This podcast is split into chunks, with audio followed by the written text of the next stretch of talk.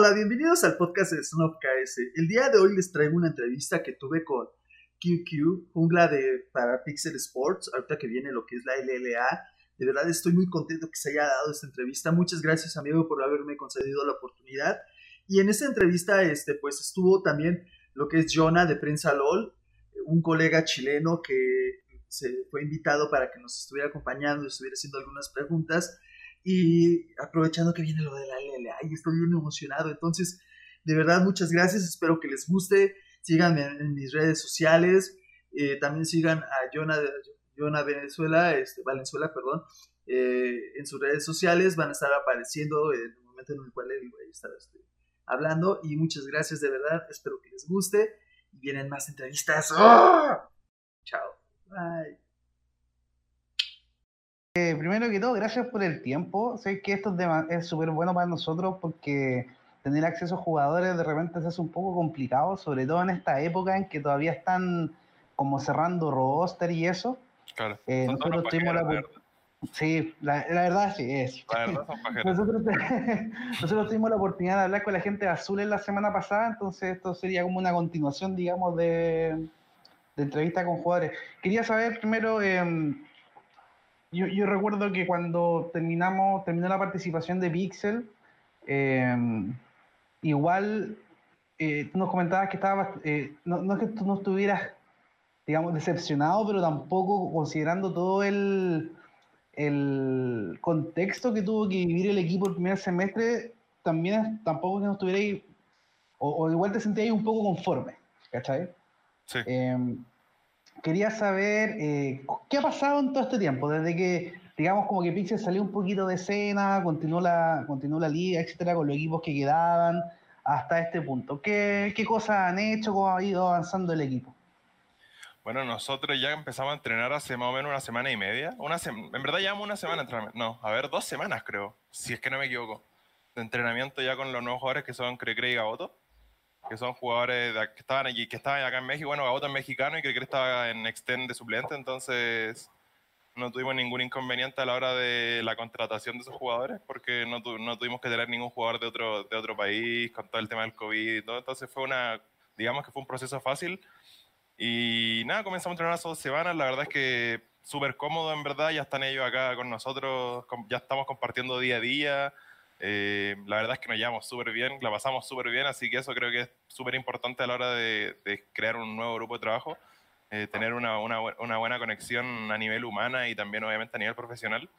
Así que la verdad es que yo al menos me siento súper cómodo con el equipo, con los nuevos jugadores, con los integrantes, se ven súper motivados, estamos todos súper motivados, la verdad, y, y nada, en verdad estamos súper confiados de que podemos realizar un buen trabajo en la liga, o sea, podemos dar un buen papel en la liga porque venimos entrenando bien y, y como te digo, o sea, el tener esa buena, esa buena como esa buena onda en el equipo te hace que la motivación siempre se mantenga súper alta. Eso es súper importante que encuentro yo en, lo, en, en una competencia. ¿Hubo alguna, ¿Hubo alguna como conclusión general con respecto a al nivel del equipo? O sea, yo me acuerdo que tú nos contaste cosas cuando recién habían quedado eliminados, pero igual eso es como medio en caliente, ¿cachai? Eh, pero después ya de un tiempo, como analizar un poco las cosas, ¿crees que eh, hicieron algún o llegaron a alguna conclusión más allá del, del contexto, del cambio de jugadores, etcétera? Más allá de eso, ¿llegaron a algún tipo de conclusión respecto de por qué no pudieron avanzar más en la liga el semestre pasado? Mm, la verdad, era muy, es muy difícil analizar la liga con lo, con lo que pasó. Entonces, en verdad no se hizo una conclusión tan, tan, tan particular en, en cuanto al juego, en cuanto a la, como al, al gameplay del equipo, digamos, a, la, a, cómo jugaba el equipo, porque en verdad no se puede hacer una, un análisis tan profundo, o sea, es un análisis de un... O sea, el análisis se tendría que hacer en base a, a muy pocas semanas de trabajo. Es muy distinto a, a, realizar un análisis durante todo el split, ¿cachai? Entonces, en verdad, no se hizo el análisis yo creo que el análisis iba ya más en parte personal, o sea, yo me analicé a mí mismo qué fue lo que hice bien y qué fue lo que hice mal. Probablemente todos hicimos eso en nuestras cabezas y en todo el tiempo que estuvimos, digamos, fuera de competencia.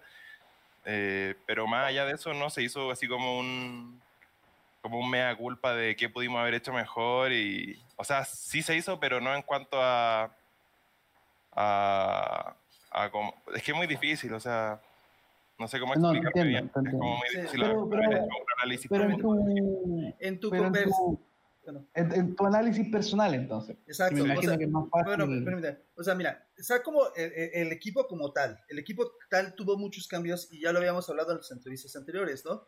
Este, tú, mismo lo dices, es muy difícil analizar todo eso. Yo me acuerdo muy bien que al, terminar la entrevista tú estabas, tú estabas contento con tu propio resultado personal, ¿no? Este, ya, ahorita ya, ya, ya se bajaron, ya se bajó la, la euforia de, de, haber jugado y todo eso, ¿no? Como dice mi compañero. ¿Cuál es tu percepción tuya, este, sabiendo de todos los cambios que vienen en ese split y tu propio resultado en el split pasado? O sea, ¿cómo tú te sientes mentalmente, psicológicamente, tus propios resultados? Cuéntanos de ello.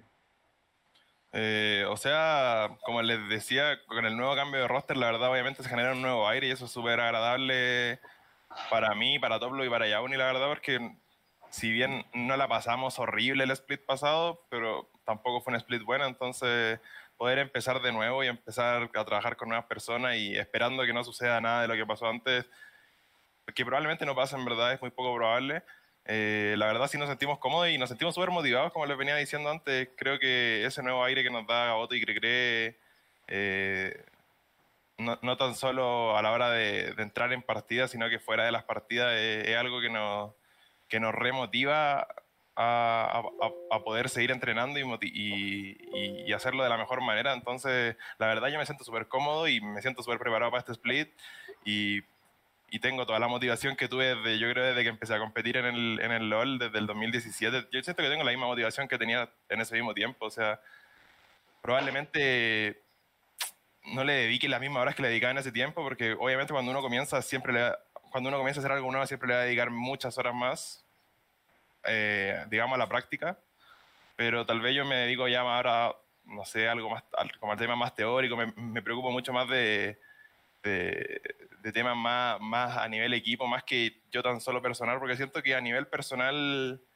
eh, ya sé cómo, cómo mantener mi nivel, ya sé cómo ser más constante y como que tengo ya tenemos que trabajar más a nivel equipo y eso como que ya estoy, como que estamos explorando, yo al menos estoy explorando desde esa, desde esa perspectiva como más nivel grupal, o sea, ya como que dejé más de lado eh, lo individual, digamos, y como que intento traspasar ya más mi conocimiento y, y, mi motivación y mis ganas de querer ganar y mis ganas de querer competir y de salir campeón a mi equipo, o sea, siento que igual soy de los jugadores más veteranos, soy el jugador más veterano de hecho del equipo en verdad son jugadores súper nuevos y siento que tengo que ser como ese líder y ese, y ese motivador a, del equipo para poder, para poder darle para adelante. Si al final lo que pasó, pasó y ahora es nueva página, es todo nuevo. O sea, prácticamente todo nuevo. De hecho, hasta la liga va a ser muy distinta ahora competir desde casa. Si bien terminamos la liga compitiendo desde, desde casa, ahora la liga va a ser 100% desde casa, desde principio a fin. Entonces, tenemos que saber cómo sacarle bien el provecho a, a todos esos nuevos factores que, que nos trae la, la, LLA clausura. Es, totalmente distinto, es, es, una sensación distinta también, probablemente no existe tanto hype a la hora de jugar, entonces hay que, hay que saber cómo hypearse uno mismo y cómo motivarnos entre nosotros para poder, para poder sentir que sí estamos compitiendo, porque igual es, es difícil, eh, bueno, lo han comentado muchos jugadores en verdad.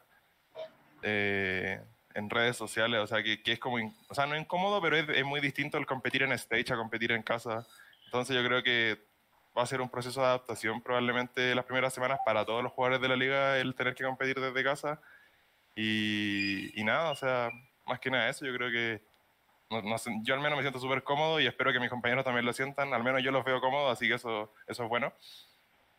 Y la verdad sí nos sentimos súper preparados para este split, nos sentimos súper cómodos y, y como te digo, ya venimos trabajando harto, entonces ya nos estamos acostumbrando al, ritmo de trabajo, eh, lo estamos haciendo bien en verdad, y cada vez lo vamos a hacer mejor, cada vez vamos a ir corrigiendo más errores, cada vez vamos a ir viendo cómo mejorar más, en qué enfocarnos más, en qué, en qué, trabajar más en el equipo, cuáles van a ser nuestros, cuál es, qué es lo mejor que hacemos y qué es lo que peor hacemos para poder darle un enfoque mayor a, obviamente, a lo que peor hacemos.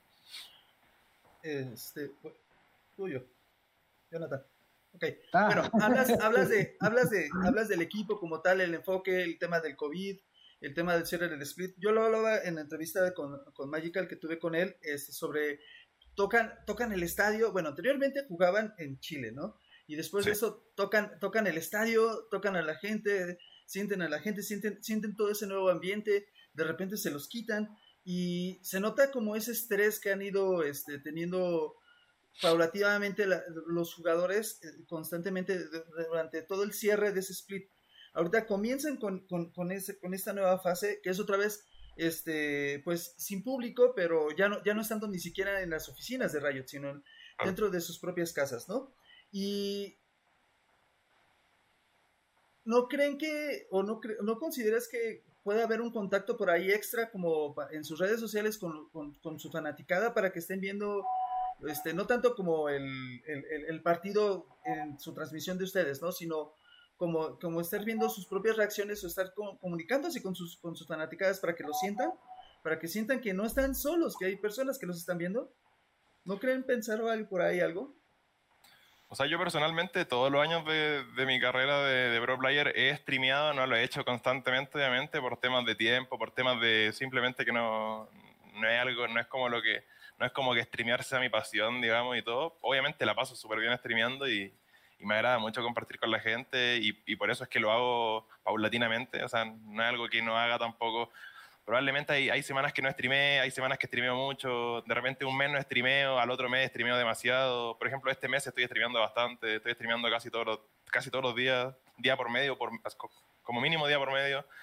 Entonces yo personalmente sí lo hago y sí me gusta mantener contacto con la gente que, que me sigue, sobre todo, o sea, no sobre todo en verdad, eh, uno se da cuenta, la gente que lo sigue siempre, uno se da cuenta, la gente que siempre está comentando cosas positivas, cosas negativas también. Entonces uno sabe cómo generar ese filtro, uno sabe también cómo no, no sentirse atacado por los fans. O sea, es como que también hay que tener un equilibrio emocional en ese sentido, porque de repente hay gente, hay, hay bueno, no solo players, sino que hay, en general hay gente que le afecta mucho lo que, lo que dicen en redes sociales. Y probablemente por eso es que hay muchos pro players que no, no les gusta de repente exponerse tanto eh, en mi caso no es así, a mí me da igual en verdad lo que se diga o no de mí, eh, me quedo con lo bueno siempre y, y, la verdad es que sí me gusta mantener ese contacto con la gente y me agrada y probablemente ahora que no pueda ir al, a, competir a la oficina y tenga menos exposición porque hay, porque no, por, por todo lo que está pasando, digamos, obviamente hay menos exposición, eh, yo, me, yo mismo me, me, exponga a, mi, a mis fans o, o, a la gente en general a través de mis propias redes, así que, así que sí. ¿Qué prefieres? Este, ahorita, ahorita, eh, bueno, el mes pasado y parte de este mes estuvo el tema como que las solos queues en, a nivel mundial han sido como que arruinadas por trolls, ¿no? Entre comillas, ¿no? Y hubo muchos streamers, jugadores hablando del tema. ¿Tú qué prefieres? ¿Hacer una solo queue? Bueno, se sabe que lo juegan en NA, ¿no? Pero hacer solo queues en NA y practicar allá o hacer screens con diferentes equipos y estar enfocado directamente en tu, en tu tipo de juego. O sea, ¿cuál es lo que prefieres actualmente como jugador? O sea, ¿estar metido en screens o estar viendo lo que hay de tendencia en solo queue?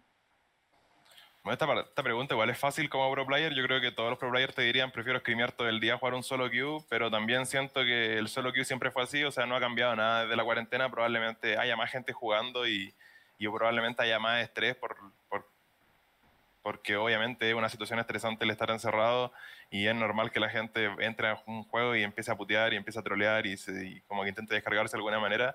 Pero yo siento que siempre fue así solo queue desde que empecé a... En verdad, en todos los juegos es así, o sea, la gente dice, no, el LoL es el juego más tóxico del, del, de todos, y en verdad no, o sea, yo creo que se le da más exposición a la, toxicidad del LOL porque mismo Riot como que evita que sea tóxico y eso como que, como que cuando hay una fuerza opuesta a algo, obviamente se va a hacer más fuerte ese choque y va a generar más tensión. Entonces, hay otros juegos donde la gente es tóxica y nadie le da importancia a lo tóxico y por eso no se habla de que el juego es tóxico.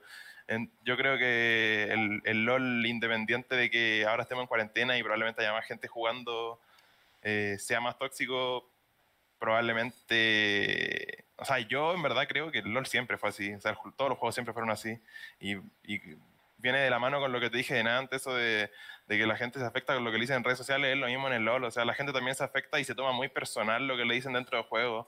Incluso de repente uno, sin ser tóxico, eh, a la, dirigiéndote a alguien sin ser tóxico, ese, esa persona que, a la cual uno está siendo dirigido se lo toma de la manera más personal posible y, le encuentra la vuelta para que eso sea tóxico y después estando publicando en Twitter, ay, que me dijo, me dijo que no sabía jugar al LOL y bla, bla, y es como que una bola de nieve y no sé. Funado, yo, encuentro que son, yo encuentro que son exageradas las personas, en verdad.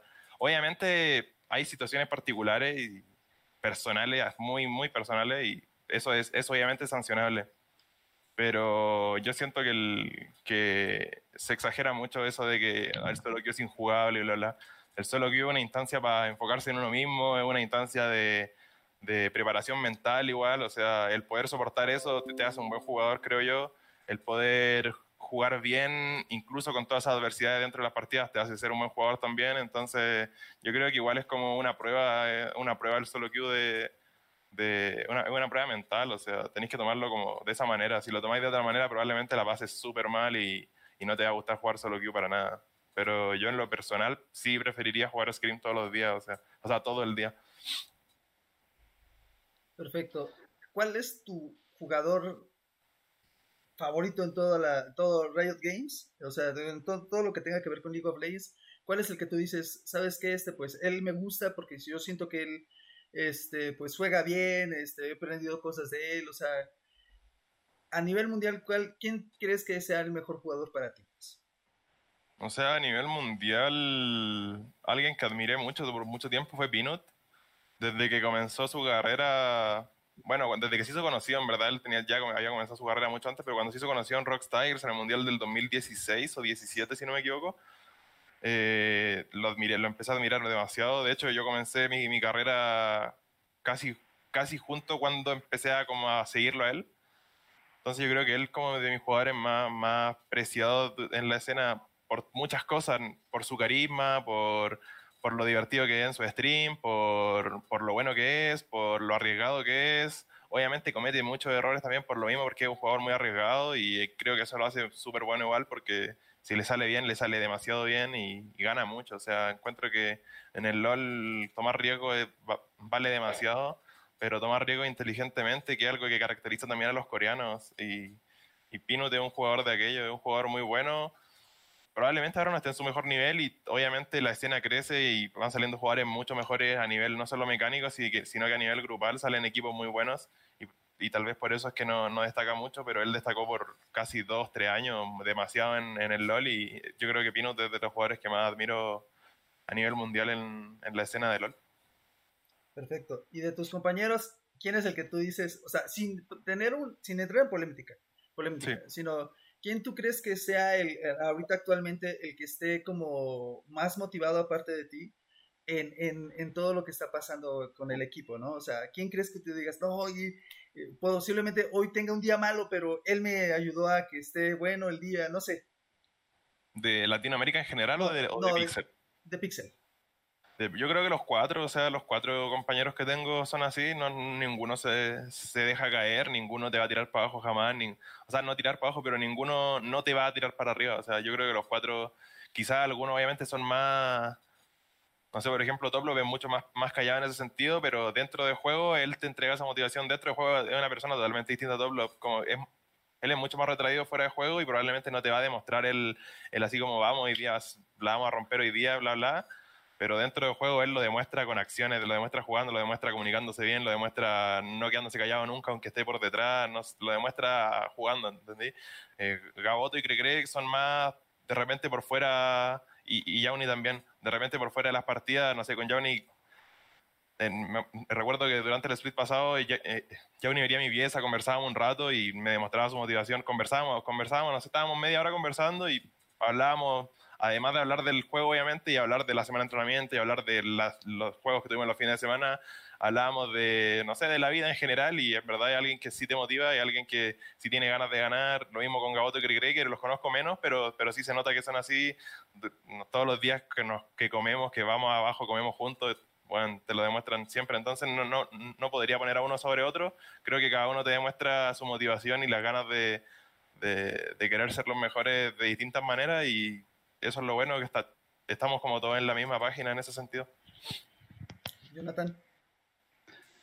Em, quería preguntarte, de hecho, hablando del tema de roster y, para el clausura, eh, una de las dudas que siempre he tenido con respecto a la selección de jugadores para, para digamos, armar roster y sobre todo cuando se mantienen jugadores de semestres anteriores o de competencias anteriores, es si ustedes de repente lo hacen partícipe del proceso de selección de jugadores o de potenciales jugadores que pueden llegar a la escuadra o es más bien una acción que realiza, digamos, el, el staff del equipo y ustedes en realidad no aportan tanto, digamos, a esa conversación. Eh, en la conversación no aportamos, pero sí en la práctica. O sea, por ejemplo, nosotros estuvimos probando a muchos jugadores acá. Eh, varios, muchos jugadores, en verdad, no solo de acá de, de, México. Bueno, sí, en verdad, de México todos, obviamente, por el tema del COVID, pero estuvimos practicando, estuvimos realizando screens, onda en nuestro tiempo libre, entre comillas. Nos tomamos, no sé, dos horas del día para jugar tres partidas, cuatro partidas con distintos jugadores que obviamente Dai y Toby y Autos eh, Mark también, buscaban ellos el perfil de jugador que querían y, los probábamos, obviamente. Entonces, partícipes sí nos hacían, pero tampoco era que nosotros vamos a cortar la rienda. O sea, nosotros no vamos a decir, ya quiero a Cricre y quiero a Gaboto, tráiganmelo y, y los quiero tener en la orden. Nosotros somos partícipes y obviamente le ayudamos a ellos eh, a elegir jugadores. Sí somos partícipes, pero no tenemos un grado, no sé, no somos el, no tenemos el mayor grado de influencia a la hora de seleccionarlos para el equipo, pero sí somos partícipes. Me imagino que eh, entregando feedback, digamos, cuando practican con ellos, o sea, cómo se sintieron, cosas de ese tipo. Y en ese sentido, ¿qué podría, qué, podría destacar de, de Crecre y de Gaboto? Que pues, en tu caso, que tú mismo identificaste cuando estabas probando jugar con, bueno, con Gaboto jugaste, de hecho, en una, fecha en la LLA. Pero, ¿qué, como que ¿qué cosas te diste cuenta te llamaron la atención a la hora de probar eh, o la primera interacción jugando con ellos, digamos? Independiente que después al final fue el coaching staff el que decidió eh, ingresarlo al equipo. Eh, lo primero que me llamó la atención de ellos es que una botlane que hablaba mucho. O sea, no, no, jugamos con ellos juntos, no era que jugamos con Gaboto y Crecre juntos. O sea, jugamos con una de Gary y con Crecre y después jugamos con un Super y con Gaboto. Cuando probamos distintos jugadores y en distintas partidas. No era como que los probamos a los dos por juntos. O creo que sí, tal vez tuvimos un par de partidas con ellos juntos cuando lo entrenamos, pero lo que me di cuenta era que hablaban mucho, o sea, que comunicaban bastante. Y no era de hablar mucho de que hablaban estupideces en la partida o que hablaban información que no servía, sino que hablaban, hablaban cosas claras, eran concisos, eran, eran jugadores que, que, tenían bien claro su rol dentro del equipo en el que estaban ellos antes y, que es un rol en el que, el que nosotros no teníamos tanto acá. O sea, por ejemplo, los carros que yo tenía, no sé, los que tuvimos, por ejemplo, Caseta y Kainler no hablaban mucho dentro de la partida, hablaban poco, hablaban lo justo y necesario, se podría decir, pero siento que igual todos los jugadores pueden ir dando ideas dentro de la partida, cómo ven ellos que se puede ganar la partida, etc. etc. Y siento que Gaboto y Cregre son esos tipos de jugadores. De hecho, Cregre es un jugador súper proactivo. Las primeras veces que jugué con él, quizás, obviamente, se puede haber sentido medio, no sé, como tímido, se podría decir. Y es normal eso porque está jugando con, no sé, conmigo, con Toplo y con Johnny, que somos jugadores que hablan mucho. Sobre todo yo y Toplo hablamos mucho dentro de la partida y me imagino que él, al unirse a un grupo nuevo, como a todos nos pasa, obviamente, unirse a un grupo nuevo uno está como más retraído.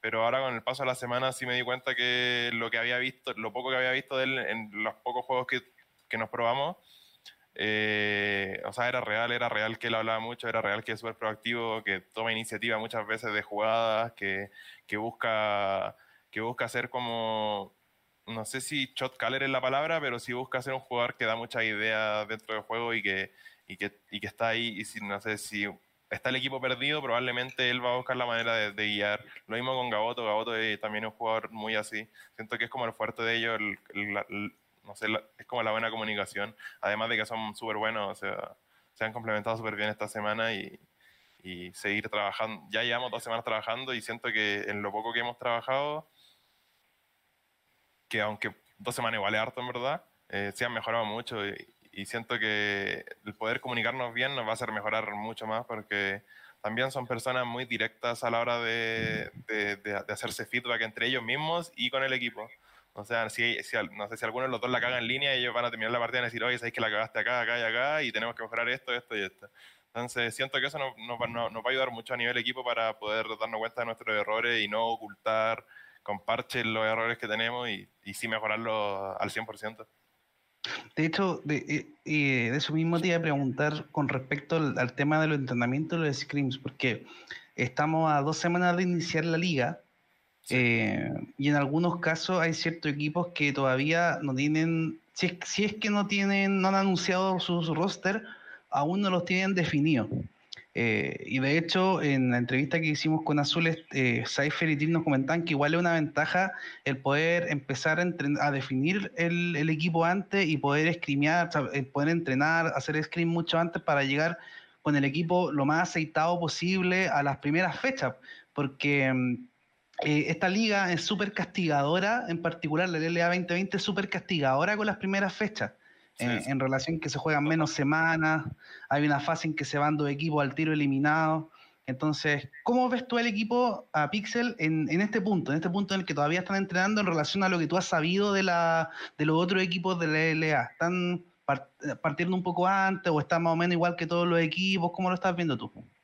Sí, en base a scrims y en base a, también a lo que tú dices del tiempo entrenando, sí, nos veo súper fuerte, nos veo súper preparados. Probablemente la primera semana nos vaya súper bien. Lo, importante es mantener esa constancia, ¿no? Es como que lo que te hace, lo que te hace ser un buen equipo es eso, mantener la constancia durante todo el torneo. Así que la verdad sí me siento con ventaja de, de poder ya llevar dos semanas entrenando, siendo que hay equipos que empezaron hace un par de días o, o tal vez aún ni empiezan. La verdad no tengo mucho conocimiento de lo que hacen ciertos equipos pero sí me siento con la ventaja y estoy totalmente de acuerdo con lo que con lo que te compartió Cibers, me dijiste que había sido, ¿no? Cypher, sí, Cypher, y Teach. Tuve una conversación con ellos dos. Sí, estoy totalmente de acuerdo con eso. Siento que es una ventaja grande y hay que saber aprovecharla, como te digo. Y la mejor manera de aprovecharla es ser constante, es no dejarse caer, no, no desmotivarse porque perdiste un día entero los screams, porque por X motivo, no sé, es como que es súper importante, yo creo, eso, mantener la constancia en un equipo. Y si la podemos mantener, yo creo que nos va a ir súper bien, porque, como digo, yo siento que tenemos la ventaja ahora mismo de eso, de, de poder estar entrenando ya hace un buen rato, de, de, de, poder ya ir conociéndonos de mucho antes. Aunque, por ejemplo, también siento que Isurus también tiene una ventaja, ellos no cambiaron ningún jugador, entonces también es ventaja para ellos, aunque no hayan empezado a entrenar o hayan empezado a entrenar hace poco, eso también es ventaja para ellos, pero siento que nos estamos equiparando al poder entrenar desde mucho antes nosotros, así que me siento súper confiado y veo al equipo súper bien, o sea, en, cuanto a rendimiento en Scream no ha ido súper bien, eh, pero como te digo, lo importante es la constancia en, los torneos y es lo que tenemos que, es lo que tenemos, es, lo, es en lo que nos tenemos que enfocar. No, y me imagino que es porque también eh, tener un buen inicio igual te genera como un bus anímico para poder enfrentar la siguiente semana en la que quizás los equipos van a estar más armado, digamos. Eh, entonces, partir bien en relevante. Amarrado de eso, eh, también, eh, y ya como para ir cerrando el tema del, equipo, se habla mucho que este, este nuevo meta va a ser un meta que va a incluso beneficiar un poco a los hiper carry. Mm, y digamos que los hiper carry generalmente se ven en el carril central y en, y en la botlane. ¿qué, ¿Qué tan relevante para ti es tener una buena botlane y con buena botlane no me refiero a jugadores que sean mecánicamente muy buenos, Pero sí, un, pero sí un equipo que sea que esté muy aceitado. Por eso te, por eso te decía que venía de la mano con, lo anterior. Una, una botlane que estuviera muy, buen, muy bien aceitada. ¿Y cómo, qué, qué tanto, o qué te parece a ti, cómo te beneficia, slash perjudica este meta, digamos, que es como de batallas por equipos, pero con un poco más de énfasis en lo hiper carry, desde tu posición de la jungla? Siento que tengo un rol súper importante. O sea, en verdad todos tenemos un rol súper importante. En la botlane afectan todos los roles, creo yo. Partiendo por el top que ya tiene el TP. Probablemente si yo le doy una ventaja de TP a mi top lane, puedo hacer una jugada en bot y dejar a Head a mi bot lane. Eh, siento que mid también influye mucho. Mid jungla son roles que influyen demasiado en, la otra, en las otras dos líneas. O sea, eh, quien tenga la presión de medio y de jungla va, va, a marcar el ritmo de juego, va a decir a dónde, hacia qué lado quiere jugar y probablemente si el que tiene la presión quiere jugar hacia bot, va a dejar a su bot lane fuerte. Entonces, si siento que yo tengo un rol súper importante, Yauni también lo tiene, Toplo también lo tiene, entonces eh, estoy totalmente de acuerdo en que sí es súper importante tener aceitado, como tú bien dices, el equipo para poder generar buenos planes de juego alrededor de, de lo fuerte del meta que como bien dice él, al final igual él scale un poco, aunque hay composiciones más arriesgadas en las cuales uno puede tener buenas ventajas en early game y ganar unas partidas relativamente temprano. Creo que jugar alrededor de los dragones es súper importante igual, las soul están demasiado fuertes, eh, incluso todas las soul nos dicen que la de viento no está tan fuerte, obviamente porque el, el boost de, de, usar la R y ganar speed no es tan bueno, aunque con ciertos campeones sí lo es. Eh, siento que los stats base que te dan las Souls son súper fuertes, o sea, súper fuertes.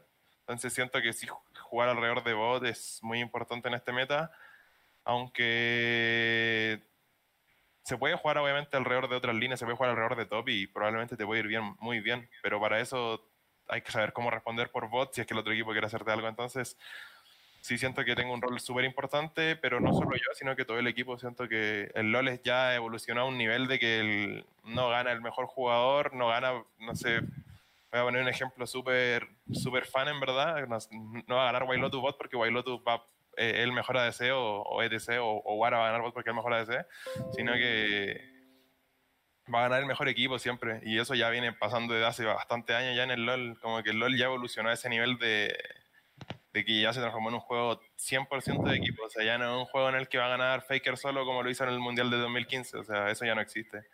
En el, Mundial del 2014 también, eso ya no pasa. No, en el 2014 no estuvo. En el del 2013, 2015, Faker literal ganaba solo los partidos. Entonces, entonces siento que sí, el LoL ya evolucionó a ese nivel y por eso uno trabaja tanto en equipo y por eso también me gustaría jugar todo el día Scream y no jugar solo Q porque siento que el LoL ya es un juego totalmente de equipos, 100% de equipo. O sea, un error de un compañero probablemente te influye a todas las líneas. Eh, lo mismo, sacar una ventaja en una línea también te influye en todas tus líneas. Entonces eso super, es súper, igual es divertido eso del LoL. Aunque obviamente igual a veces da rabia el no poder querer ganar la partida sola.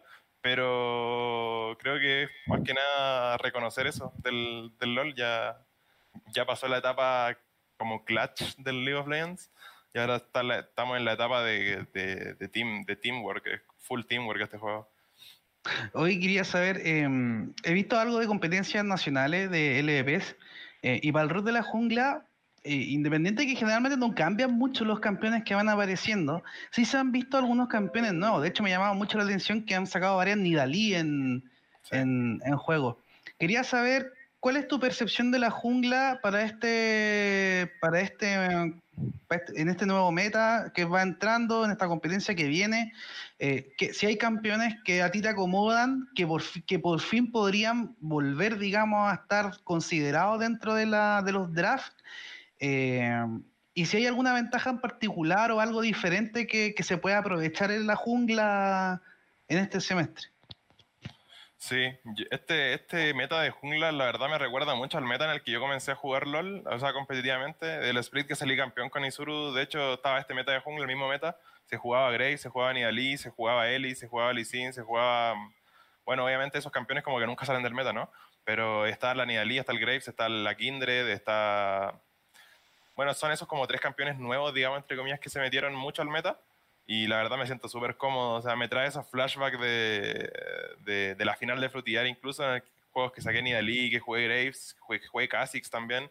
Y siento que son campeones que son son súper divertidos. A mí me, me, acomodan demasiado esos campeones. Son campeones que me encantan a mí, me, me, divierten mucho en la jungla, no solo porque tienen un buen daño, sino que porque limpian bien, no sufren con la jungla. Son campeones que igual necesitan ser bien jugados y yo me siento muy cómodo con ellos y puede que tenga una ventaja por sobre otros junglas que nunca jugaron tanta Nidalee tal vez, o tanto Graves, o tanto, o tanto Kindred, etc.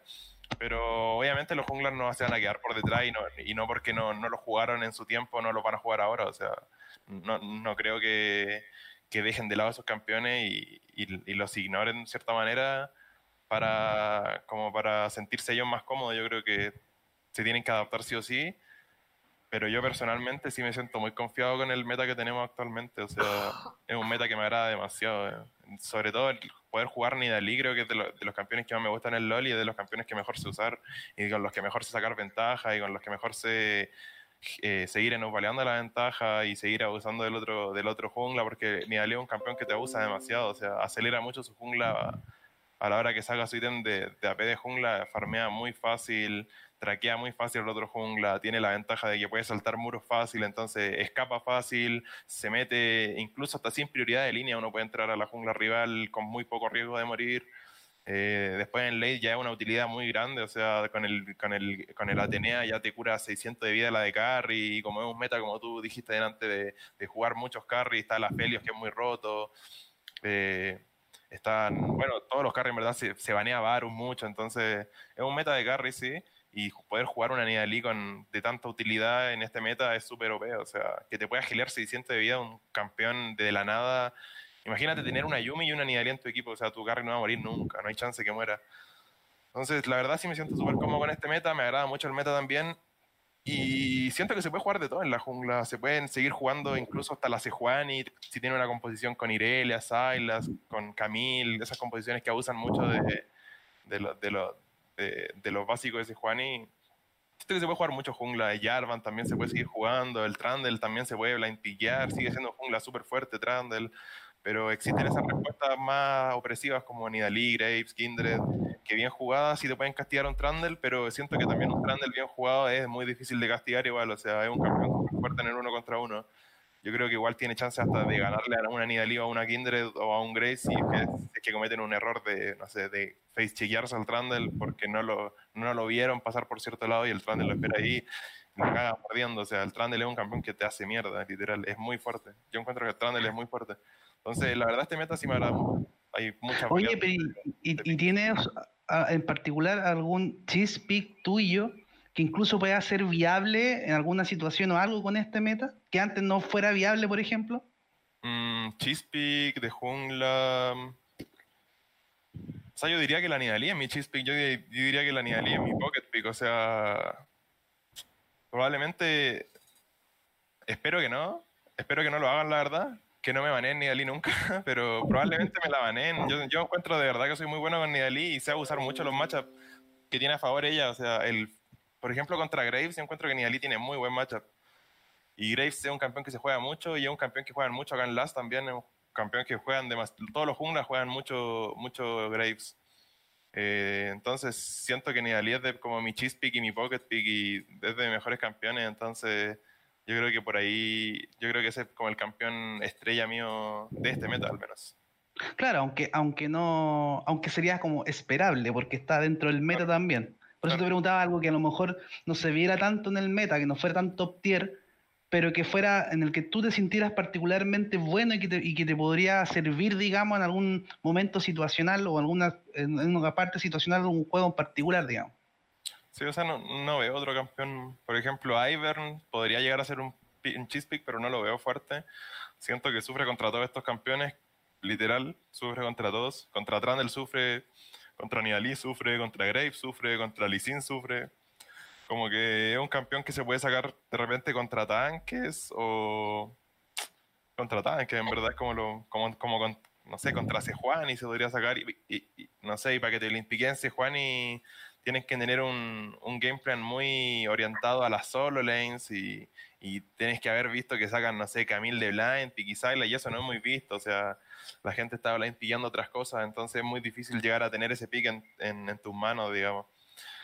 Pero, como te digo, se pueden jugar tantas cosas que no siento que exista un pick de jungla que yo pueda llegar a sacar así como para sorprender al otro equipo.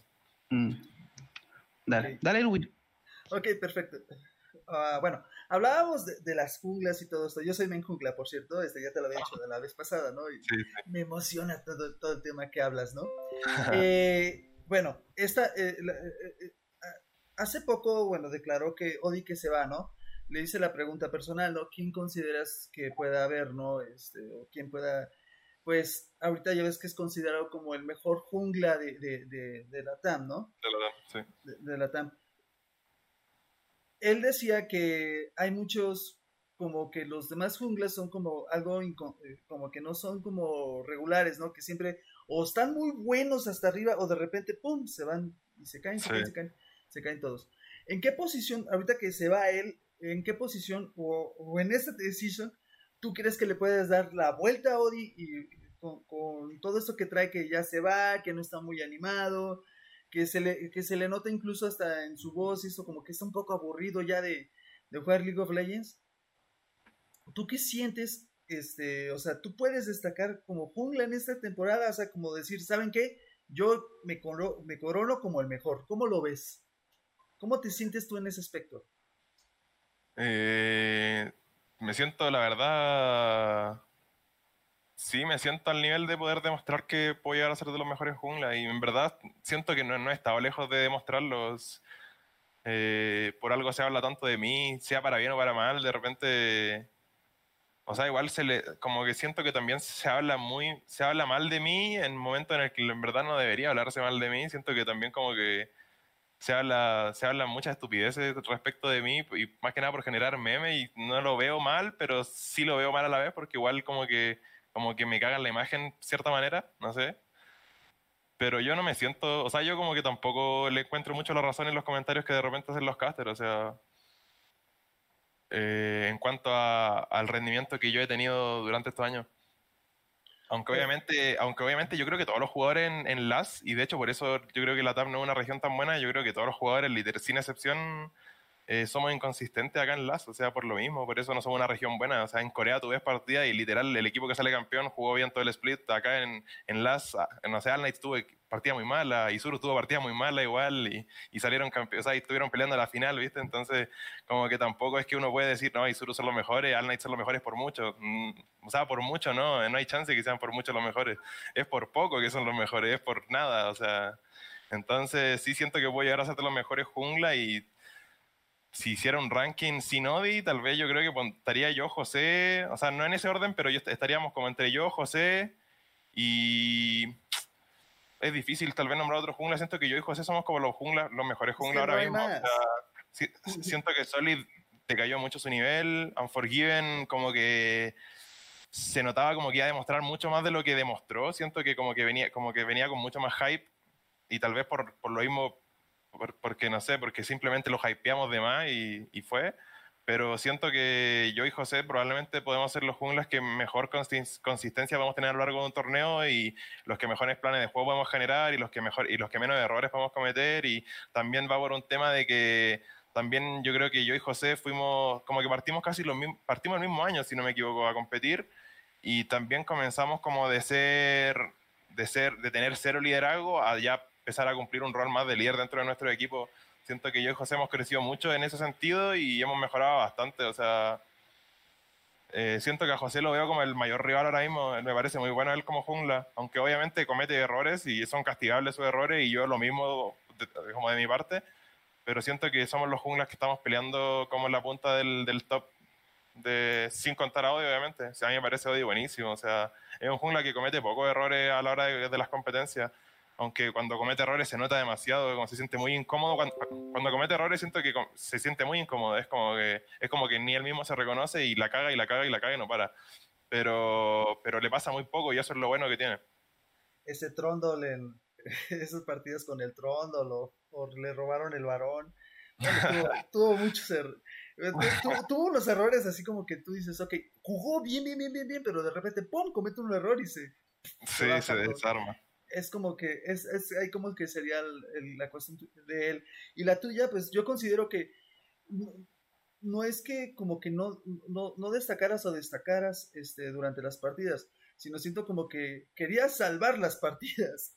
O sea, era eso, o sea, se vio como que más que nada como que querer llevar a todo tu equipo, pero todo tu equipo muchas de las veces como que, que se quedaba atrás. Es como que se veía eso en tus partidas en, mi más humilde opinión. Y eso es a lo que voy con mi, eh, con mi siguiente pregunta, ¿no?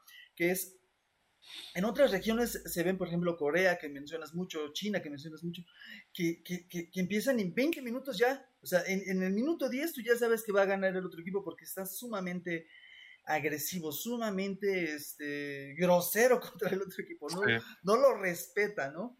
Y inclusive este Faker se burla de Domi, Domi pierde contra Faker y de repente llega el, otro equipo nuevo de China que quedó creo que en segundo lugar y humilla a Faker y todavía se ríe. O sea, es eso de pum, pum, juegan así. En Europa también, ¿no? Que ahorita están presumiendo que tienen un juego muy limpio y que toda su, su, su, bueno, su marketing va en eso, ¿no? De que juegan limpio, que es un juego bonito, ¿no? Entonces, nosotros como región, partidas de 30 minutos, un buen farm, no hay tantas kills, se respetan mucho, entonces se vio mucho eso durante toda la, el split pasado, ¿no? De que este casi casi no no se veía como en otras regiones. ¿Usted considera que esto es lo que afecta a nuestra región o es nuestro tipo de juego en nuestra región?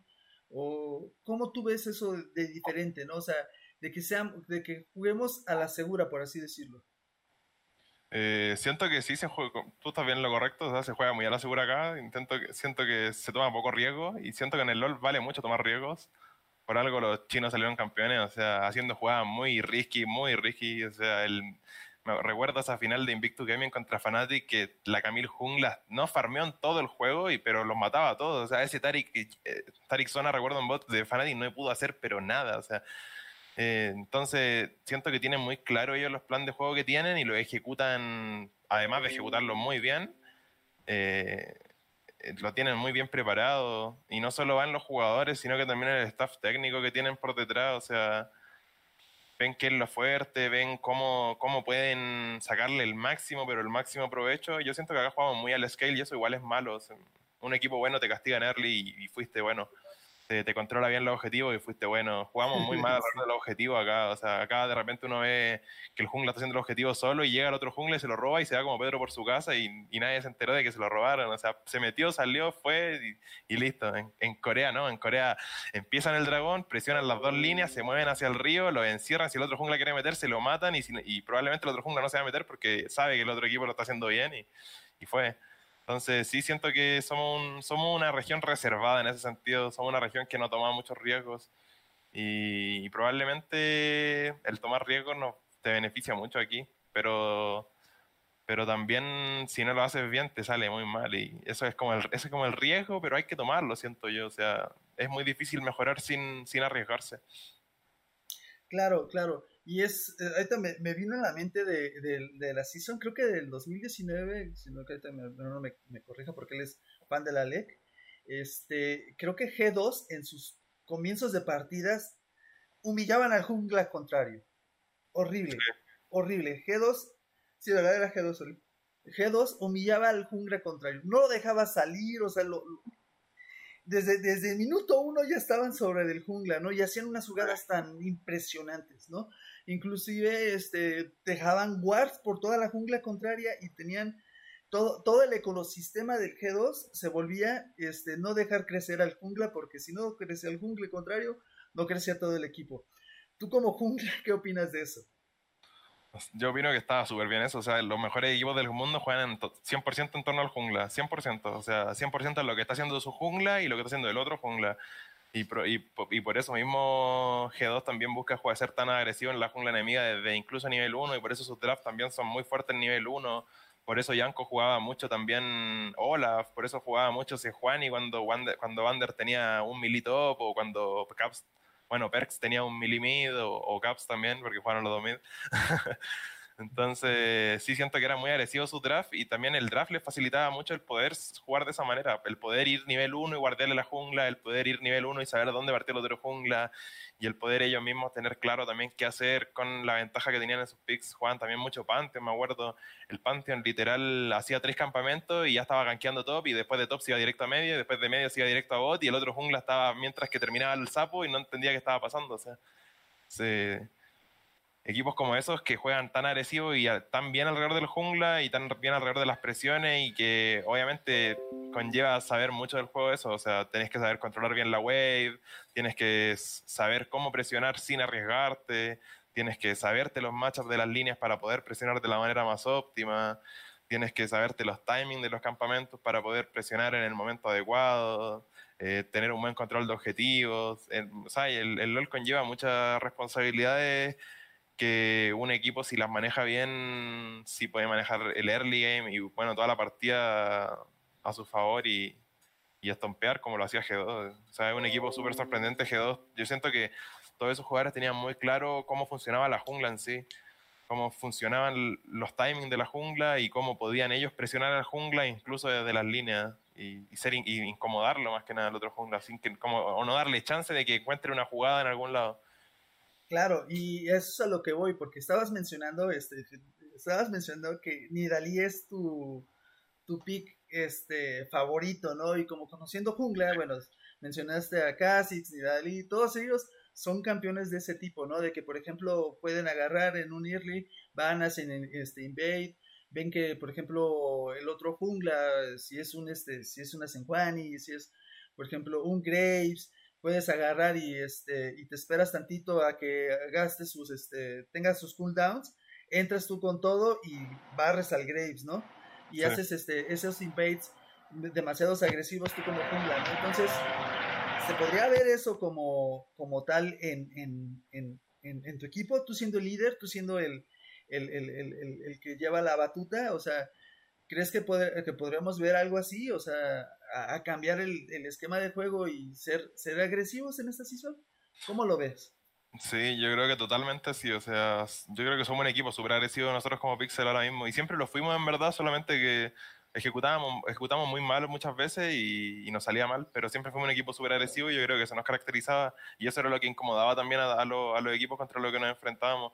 Éramos equipos que literal preferíamos preferíamos perder dos minions por ir a buscar al, otro jungla o por ir a buscar una buena, un gank o por ir a pelear un objetivo. Entonces, siento que este meta que te punichea tanto el no saber pelear de buena manera, porque en verdad este, este, este meta es casi pura teamfight, eh, nos va a favorecer bastante si es que seguimos mejorando detalles, pequeños detalles a la hora de controlar objetivos, a la hora de cómo entrar a los objetivos, a la hora de cómo pelear en early y a la hora también de controlar al otro jungla. Yo siento que sí, sí se va a ver eso de Pixel y probablemente veamos, veamos muchas invasiones en la jungla enemiga por parte de Pixel, así que sí, totalmente. Venga.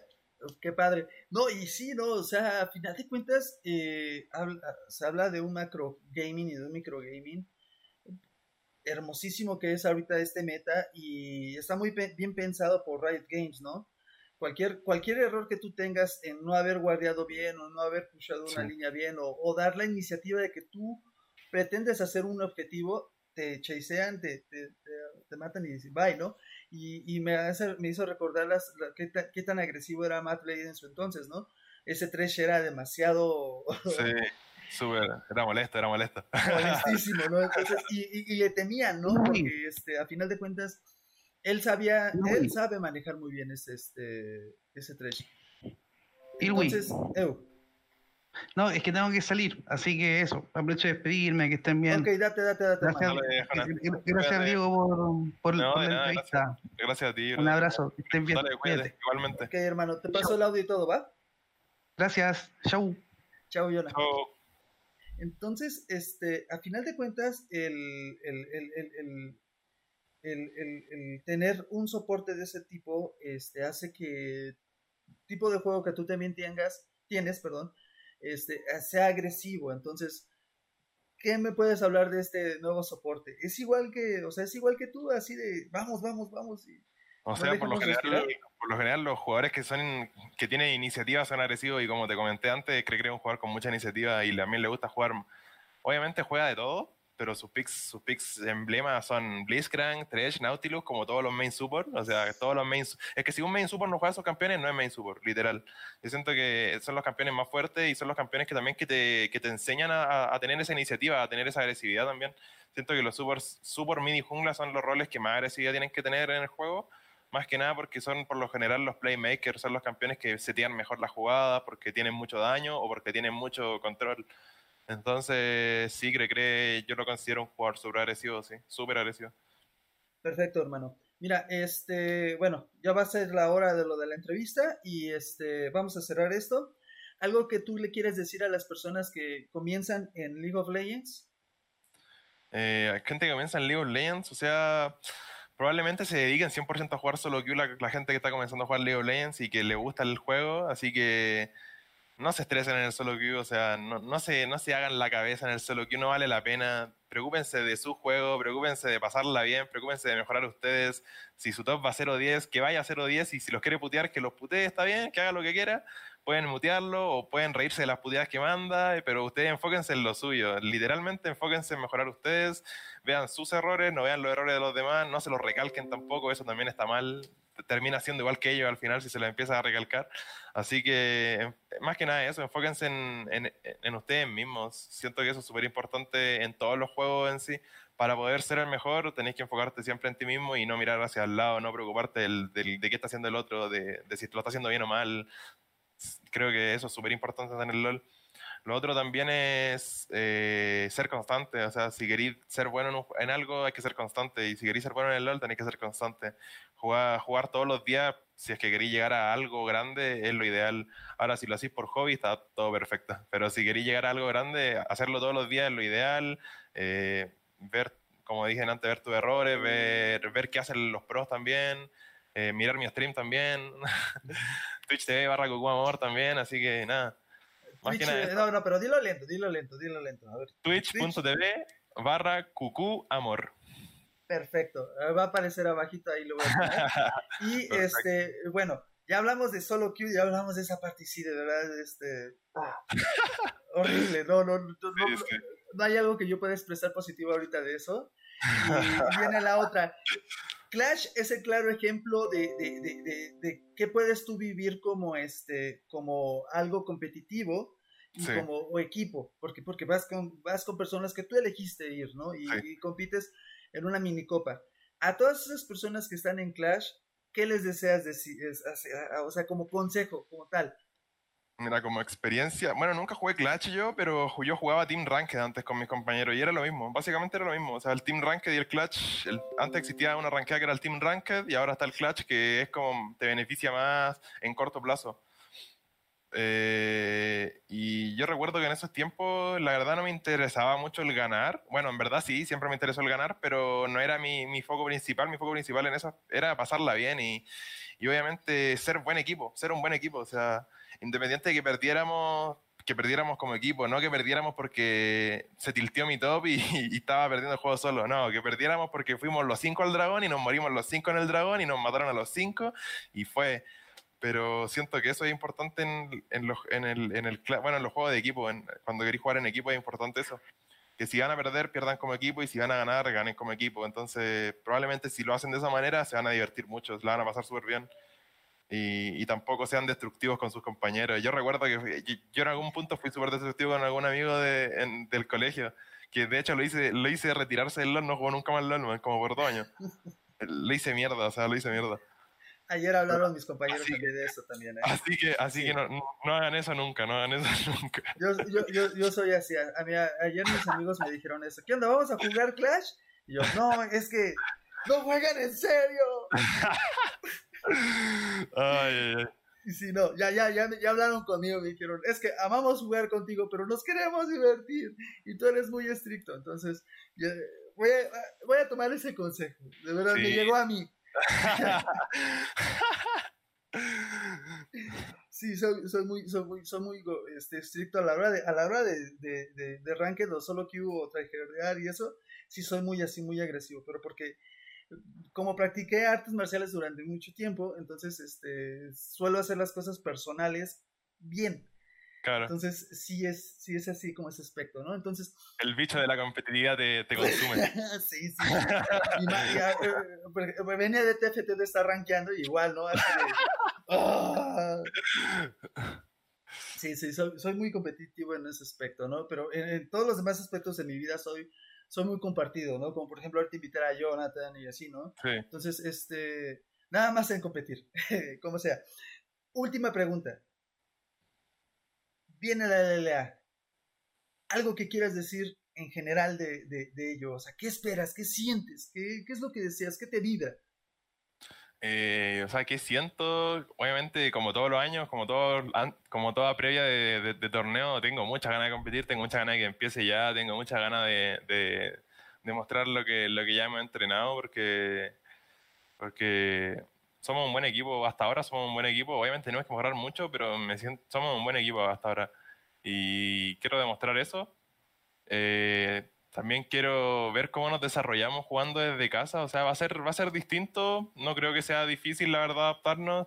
igual es un retroceso el competir desde casa a nivel, a nivel profesional. Es un retroceso para nosotros como jugadores, para broadcast como broadcast, para caster como caster, para todos en verdad. Incluso hasta para el público es un retroceso. Entonces, eh, ver cómo nos adaptamos, eso me da igual como un poco de ansiedad, pero ya es controlable eso porque ya llevo tanto rato eh, compitiendo y ya sé controlar esa, esa, ansiedad para bien y ya no me no, no creo que me afecte en un, en un, aspecto negativo. Entonces, nada, ansioso más que nada, yo creo que es como lo que nos define a todos los jugadores, a todos los competidores, en verdad. Eh, la ansiedad, o sea, es como esa ansiedad de querer ya, ya, ya, ya, ya. Venga, hermano, este, esta pregunta fue la más grande, la más, este, así como que de la comunidad, y es, ¿Cuál es la preparación? Y, es la misma que hacen siempre, creo. ¿Cuál es la preparación que lleva como jugador? Porque muchos piensan que no es un trabajo, pero es un trabajo. Entonces, ¿cuál es el trabajo de un jugador? Y esa es la última pregunta ya. El trabajo de un jugador. O, sea, mm. o sea, te levantas, juegas, comes esto, aquello, o sea. Dale, a nivel rutinario, a nivel rutinario, ya, a nivel rutinario. Eh, bueno, personalmente yo y personalmente Pixel, nosotros comenzamos a entrenar tipo 12 del mediodía o 2 de la tarde si es que a las 12 del mediodía no tenemos una revisión de alguna partida nuestra o de alguna partida de la LPL para intentar replicar en los siguientes entrenamientos algo que hicieron ellos muy bien y nosotros queremos poder hacerlo igual de bien que ellos. Después, a las 2 de la tarde, empezaríamos los entrenamientos. Tendríamos un bloque de 5 partidas contra algún equipo de LLA, de LVP, o si es en el mejor de los casos, Academia de NA, o en el mejor de los casos, un, equipo de NA. Eh, y después, ya, después de esas 5 partidas, eh, si es que el día va bien, o sea, en el sentido de que no estamos muy cansados, eh, no sé, nadie se siente mal, nadie tiene un dolor de cabeza o dolor de estómago, etc., etc., etc en, el, como en el caso más normal, entrenaríamos nuevamente en la tarde, tipo 8 de la tarde más o menos, después de cenar. Eh, jugaríamos dos, entre dos a tres partidas como máximo, con otro equipo más, o el mismo equipo, incluso si es que el mismo equipo quería eh, un segundo bloque, digamos. Y después ya de eso terminaríamos tipo 9, 10 de la noche, 10 de la noche yo creo, y ahí ya termina nuestro día de, entrenamiento grupal, digamos. Después ya uno le dedica, yo le dedico tiempo al stream en la noche, una, dos, tres horas de stream, juego unos pares de solo queue y ahí acaba mi día por completo. Después al otro día, lo mismo. hay días que me levanto más temprano, juego un par de solo queue en la mañana, o hay días que me levanto no tan temprano y me juego un Age of Empires en la mañana para, para jugarme un Age of Empires nomás y fue. Pero por lo general sí le dedicamos, yo creo que mínimo más de la mitad del día al LOL, o sea, como mínimo 60% LOL y 40% ya lo que uno quiera hacer. Y en los días que te más exigencia sería como un 80% LOL y 20% ya a descansar, a ver una serie, a jugar otra cosa, a todo lo que conlleva una vida de cualquier persona normal, digamos.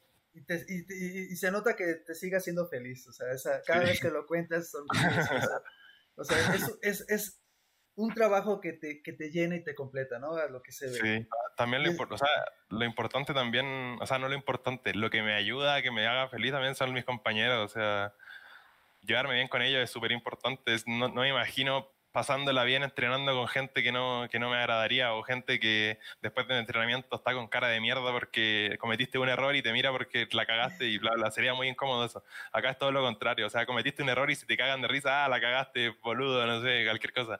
Y, obviamente te van a ayudar a, resolverlo. No es que te van a decir, ah, la cagaste y se van a ir, tipo. Eh, todo lo contrario. La cagaste, vamos a arreglar esto. La cagaste, bueno, vamos a hacer esto. Le hiciste muy bien. Si lo haces bien, te lo van a decir. Si lo haces mal, te lo van a decir. Y eso, eso es súper bonito igual, es súper agradable. Perfecto, me, me, encantó la entrevista, me, me, hiciste sentirme padre y todo lo demás. Muchas gracias. De y, nada, Y salieron más preguntas, pero este, bueno, se prometió que es de una hora. Este, sé que tienes un tiempo recortado. Ya va a haber, espero que haya otra entrevista. Otra ocasión, sí, totalmente. Para, después. Te mando un abrazo, hermano. Este, tus redes sociales van a aparecer aquí abajo. Y, Gracias.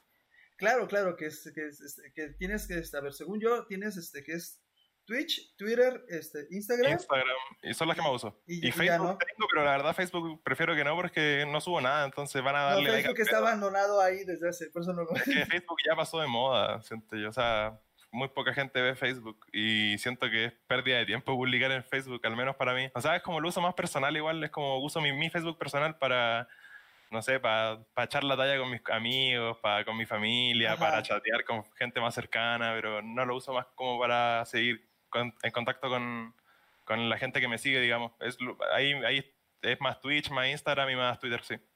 Perfecto, entonces, bueno, van a estar ahí abajito, hermano. Te mando un abrazo Vale. virtual. Muchas gracias por la entrevista. Muchas gracias a ti, igual. Dice Alicia, muchas gracias. por de, de nada, Alicia, gracias a ti, igual. Estén muy bien, cuídense, que tengan un bonito domingo. Hoy día domingo, lunes. No, lunes. Es que-. Es que como es mi día libre, para mí es un domingo esto. Bueno, que tengan un bonito lunes. Aprovechen, sean productivos en este inicio de semana. que Sí, tengan una claro. tarde, cuídense y gracias por la invitación a la entrevista. A ti, hermano. Yo también. Ay. Bye, bye, cuídense.